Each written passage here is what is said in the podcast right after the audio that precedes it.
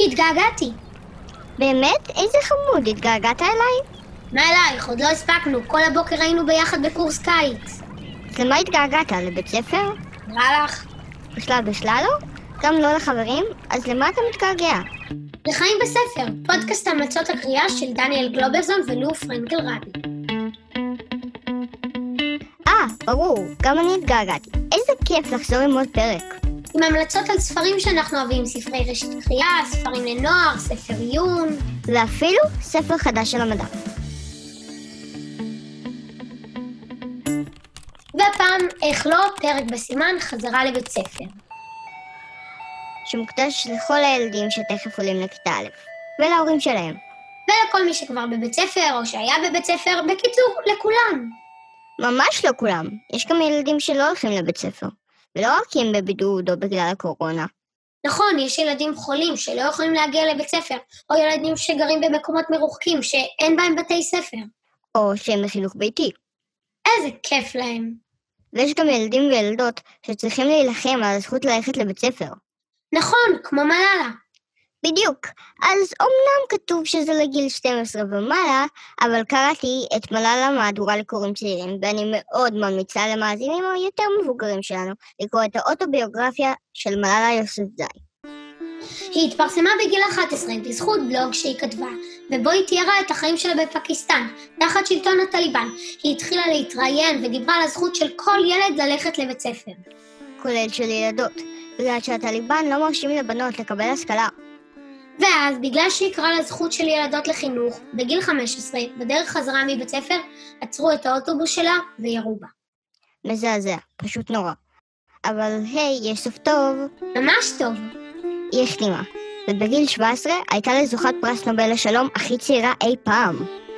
והקיץ היא אפילו סיימה את התואר הראשון שלה. ועוד באוניברסיטת אוקספורד. ומה היא עושה עכשיו? ישנה ורואה נטפליקס בדיוק כמו כולנו. נכון, אבל אין ספק שהיא גדולה מהחיים. ושהיא צודקת. לכל ילד מגיע ללכת לבית ספר, כי כמו שהיא אמרה, ספר אחד, עת אחד, ילדה אחת ומורה אחת יכולים לשנות את העולם. לילדים שרוצים לקרוא על בנים ששינו את העולם, אנחנו ממליצים על סיפורים על ילדים שמעיזים להיות שונים. סיפורים אמיתיים על ילדים ששינו את העולם בלי לקטול דרקונים, מאת בן ברוקס. למי זמן בכלל לשנות את העולם כשיש בית ספר? ומי בכלל המציא אותו? זו בדיוק השאלה ששון סמית מנסה לענות עליה בספר "מי בכלל המציא את בית הספר?" שהיא כתבה ואינה צרפת העירה. ביחד הן מנסות להסביר אם אפשר ללמוד בלי ללכת לבית ספר, ואיך בכלל למדו פעם במקומות שונים בעולם. אני אהבתי את החלק על הפסקת האוכל בבית ספר, במיוחד את הסיפור על אורזן סנדוויץ', שהמציא את הסנדוויץ' לפני 250 שנה. אני אהבתי את התזכורת להטיל ספק, ואני ממש מסכימה עם זה שמה שהכי חשוב ללמוד זה לחשוב. דניאל, בא לך שנדבר על זה עם שוהם סמית? כן, אני אשמח. את יודעת שאני אוהב רעיונות עם ספרות. שלום לשוהם סמית, סופרת למבוגרים וילדים, מבקרת, עורכת ומתרגמת. אז מה את הכי אוהבת לעשות? לתרגם, לערוך או לכתוב? Hmm. אני, זה נורא קשה להחליט, כי כשזה סיפורים ממש טובים, אז אני חושבת שאני מאוד אוהבת לתרגם אותם, כי תמיד מעניין אותי יותר לקרוא ספרים של אחרים, אבל אמ, כן, אני מאוד אוהבת לכתוב. זה גם השעשוע שלי. וזה גם קשור בתחקיר, נגיד אם דיברנו בפרומו על אה, אגדת אסטריד, אז היה לי גם נורא מעניין כדי לכתוב את הספר, לקרוא שוב את כל הספרים שהיא כתבה, ועליה, ולטייל בגוגל ארס בשוודיה. בלי לקום מהכיסא, אני עשיתי מסע לשוודיה. מגניב, כן. זה חשף לי, כאילו, הרבה דברים שלא ידעתי עליה, גם הספר הזה. תודה. גם אני גיליתי דברים שלא ידעתי, כי תמיד כשמתחילים לחקור משהו, מגלים דברים חדשים. את אהבת ללכת לבית ספר? לפעמים כן ולפעמים לא. זאת אומרת, אני חייבת להגיד שאני לא הייתי, זאת אומרת, הייתי רוצה להגיד שהייתי ילדה ששנאה את בית הספר, והנה כתבתי את הספר, מי בכלל המציא את בית הספר, זה מתאים ככה יותר טוב, אבל אני, קודם כל, כשהתחלתי את כיתה א', ראיתם שגם הספר מוקדש למורה שלי, אראלה, אז uh, מורה הראשונה שלי, אז הייתה לי מור... הייתה פשוט מורה נפלאה, והיא יצרה אצלי, אולי גם הייתה אצלי קודם, אבל היא לא קלקלה לי את הסקרנות, והיא הייתה מורה כזאת מאוד חדשנית, שגם הבינה שילדים צריכים למשל לא לשבת כל הזמן על הכיסא, ואפשר קצת לזוז, אפשר לעשות עבודות בקבוצות, וכל מיני דברים שעוד לא היו מקובלים. ואני חושבת שהיא יצרה אצלי יחד דווקא חיובי לבית הספר, והיחס הזה בעיקרו הוא די נשאר, אבל uh, תמיד היו כל מיני מורים שאני לא הסתדרתי איתם, והיו תקופות שאני גם הייתי מאוד, uh, כזו תלמידה מאוד uh, קצת חצופה מדי, לא כל כך הבנתי איך מדברים לאנשים ולמורים, ואמרתי כן. דברים שאסור להגיד. כן, כן. אבל אהבתי לי, אז אפשר להגיד שאהבתי תמיד ללמוד, ולא תמיד אהבתי ללכת לבית הספר. היו כמה ספרים במיוחד שאהבת לקרוא כשהיית בגילנו? קודם כל אהבתי מאוד את הספרים של אסטריד לינגרן, ואהבתי את הספרים של אה, גליה גולדברג שכתבתי להם, ואהבתי את אריך קסטנר אה, מאוד מאוד, גם אני... אה, ואת כל הקלאסיקות האלה, כן, הסופית, מה עוד נורא, ואהבתי הרבה גם בספרות עברית, אהבתי סופר שקוראים לו ישראל לרנר.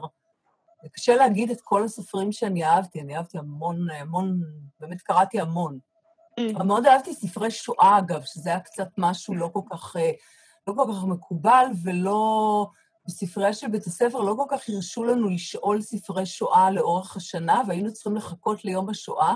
אז אצלי, אני חושבת שזה יצר איזה להט מיוחד לספרי שואה. למה החלטת לכתוב? פשוט גיליתי שזה, חושבת שגיליתי שזה הדבר שאני הכי אוהבת לעשות באיזשהו שלב. Mm. בהתחלה עשיתי עוד דברים, ואז אה, הבנתי שאם יש משהו שאני באמת ממש לא יכולה בלעדיו, יש אה, סופרת שאמרה שזה כמו לשתות מים, אז אני קצת, אה, אולי לא עד כדי כך, כן, קשה לחיות בלי לשתות מים. שאלו כן. אותה, למה את כותבת? אז היא אמרה למראיינת, למה את שותה מים? אז זה לא, אולי אצלי זה לא באותה דרגה, אבל זה מאוד חשוב לי. איך הייתה העבודה עם המאיירת עינת צרפתי? קודם כל, עינת ואני חברות, וזה מאוד עוזר. אני התחלתי, בהתחלה כתבתי מין אה, ספר טיוטתי כזה, שבו כתבתי, בכלל, כשאני כותבת ספר שאני יודעת שיהיו בו, שליורים יש חלק מאוד גדול, אז אני כותבת תמיד, זה קצת נראה אולי כמו תסריט לסרט, אני כותבת את, ה, את המילים שרואים בספר, ועל יד זה אני כותבת בסוג אחר של פונט או בהערות מה רואים, לפעמים זה ממש תיאור של קומיקס, ונתתי את זה לעינת, והיא התחילה לעבוד עם זה. הרבה פעמים היו דברים שאני קצת הגזמתי, שאי אפשר היה, ממש יצרתי עלילות שלמות של קומיקס שהיה קשה להכניס בדף אחד. מהמם. וגם בהוצאה הם נורא נבהלו, אמרו, או, יש כאן כל כך הרבה איורים, שזה יהיה ספר של איזה 300 עמודים מאוירים, וזה יעלה המון כסף ולא נוכל להוציא את זה, אז הם היו צריכים קצת אה, לרסן אותנו. היינו צריכות לפעמים, אני ממש נאלצתי לוותר על דברים. שום סמית, אה, תודה רבה רבה רבה שהסכמת להתראיין איתנו. היה אה, ממש תודה רבה, ואני מאחלת לכם ש... קודם כל שימציאו בית ספר חדש, ולפני כן שתלכו לבית ספר לא בזום. כן, גם אנחנו מקווים. תודה רבה. פינת ראשית קריאה. ספרים לעולים לכיתה א'.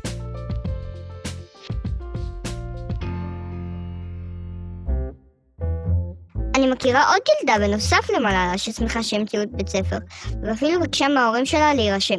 כן, היא שלחה גלויה להורים העשירים והאספנים שלה, שתמיד מסתובבים בעולם, בזמן שהיא מטפחת תחביבים מקוריים ופותרת תעלומות, עם החבר הטוב שלה. מר מונרו, יצור ביצות צעיר שאוהבת להבריש כדי להירגע. בספר הזה של קריס רידל, אוטוליין הולכת לבית ספר ולומדת שיעורים כמו סדנת לבבות ולימודי צחוק מנומס, ואפילו שיעור הרהור למתקדמים. עם החברים שלה על ספסל הלימודים, בריאן הבלתי נראה, ניוטונייט הגאון והאחיות רייט, ובעיקר היא מנסה לברר מה הכישרון יוצא הדופן שלה, ולמי שאהב את אוטוליין, ואיך אפשר לא לאהוב את אוטוליין. ובכלל לכל מי שעולה לכיתה א', אנחנו ממליצים לקרוא גם את ליאת והשנורץ. מאת אושי קראוס וקרן גולדשטיין. ספר קליל שקצת מפיג את המתח בכיתה א', של דיוויד הולייר. אני זיהיתי את הסגנון שלו מאבא של עמליה נוסע לאוסטרליה, של אשכול נבו. אוי, אמא שלי קראה לי את הספר הזה כשהייתי בגן, לפני שהיא נסעה לחו"ל. בלעדיי. אני מקווה שהיא קנתה לך לפחות מתנות שוות. ברור, וגם קורקינט אדום, כמו של עמליה. טוב, אם כבר הידרדרנו לנוסטלגיה, את זוכרת את היום הראשון של כיתה א'? ברור, איך אפשר לשכוח? הסיעו אותנו לתוך בית הספר בטרקטור המקושטים. חתיכת טקס. קשה להאמין כמה זמן זה היה. עבר מהר. מהר מדי. את מאמינה שאנחנו עולים לכיתה ה'? כמו מיכאל. איזה מיכאל? מיכאל מהמורה דרור על המפלצת שכתב עם נץ לוי ואייר יניב שמעוני. הצוות המוכר והאהוב עלינו. אז הספר מספר על מיכאל, שמבטיח לעצמו שבשנה החדשה הוא לא יבכה. אבל הוא מקבל את המורה הכי גרועה שאפשר. דרורה. שכולם קוראים לה דרור רע. כי היא כל כך רעה. אבל לא הכל רע, כי הוא פוגש ילדה שמשנה את הכל. ורוקד עם מלכת הכיתה, ונכנס לבית נטוש, ו... מה? לא חשבת שנגלה להם הכל. צודקת. ואם כבר הזכרנו את מלכת הכיתה, אני רוצה להמליץ על יומני החנונית. סיפורים מהחיים של דרמה קווין לא ממש חנונית. של רייצ'ל רנה ראסל. בספר הזה, מקנזי הוליסטר, מלכת הכיתה והאויבת המושבעת של ניקי החנונית, גונבת לה את היומן ומתחילה לכתוב בו, ופתאום מסתבר גם שמקנזי עומדת לעבור בכלל לבית ספר, ושהממ"ל, מקובלות מגניבות לגמרי, לא ממש סומכות עליה. או, אני אוהב תככים. ומי שאוהב את יומני החנונית, או את יומני של חנון, או את שניהם. יאהב מאוד את הספר החדש שכתב ואייר ג'ף קיני. והיום בפינתנו, חדש על המדף, הרפתקה של חבר מושלם 2.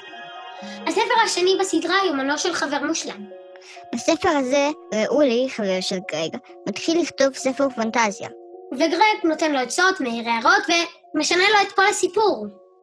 התוצאה היא הרפתקה מצחיקה עם תפניות, ערפדים, טרולים. וכל מה שהופך ספר לאחר צהריים מושלם במזגן. אז תודה רבה שהקשבתם לנו. ותודה למרואיינת ולסופרת האהובה שוהם סמית. וגם לך, דניאל גלוברזון. לא, תודה לך, נופלון פירבי, ולעורך הסאונד שלנו, ניר לייסט. אנחנו חיים בספר, ואתם? תבואו גם בפעם הבאה. ושיהיה סוף קיץ בריא ושמח. ובהצלחה בבית ספר!